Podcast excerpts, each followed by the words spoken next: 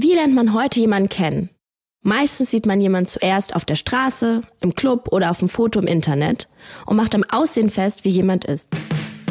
Aber ist derjenige dann wirklich so? Und was sagt am meisten darüber aus, wie jemand ist? Hast du denn mal mitgezählt, wie viele Dates du jetzt insgesamt schon hattest? Ich habe es tatsächlich nicht gezählt, aber ich glaube, ich würde auch so zwischen 50 und 70 kommen. Vielleicht ist es die Stimme. Man sagt ja auch, die Stimme sei der Spiegel der Seele.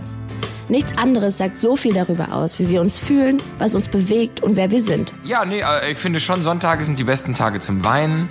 Der Sonntag ist irgendwie ein Tag, an dem man ne, sich der Me-Time hingibt. Und dann haben wir uns vor dieser Kneipe getroffen, aber der war einfach so hardcore bekifft. Ich konnte mich mit dem nicht unterhalten. Der hat die ganze Zeit das, was er gesagt hat, fünfmal wiederholt.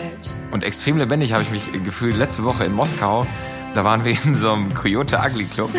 Und die ganze Stimmung, die war total am Kochen und am Brodeln, total emotional. Die wir kurz davor irgendwie zwischen einen Backenkuss und einen Bruderkuss zu bekommen und zwischen, wir haben gleich eine üble Schlägerei hier. Ich glaube, dass der Schlüssel zu einer funktionierenden Beziehung ist, dass jeder so seinen eigenen Freundeskreis hat, dass jeder auch sein eigenes Ding mal macht, dass man nicht die ganze Freizeit miteinander verbringt.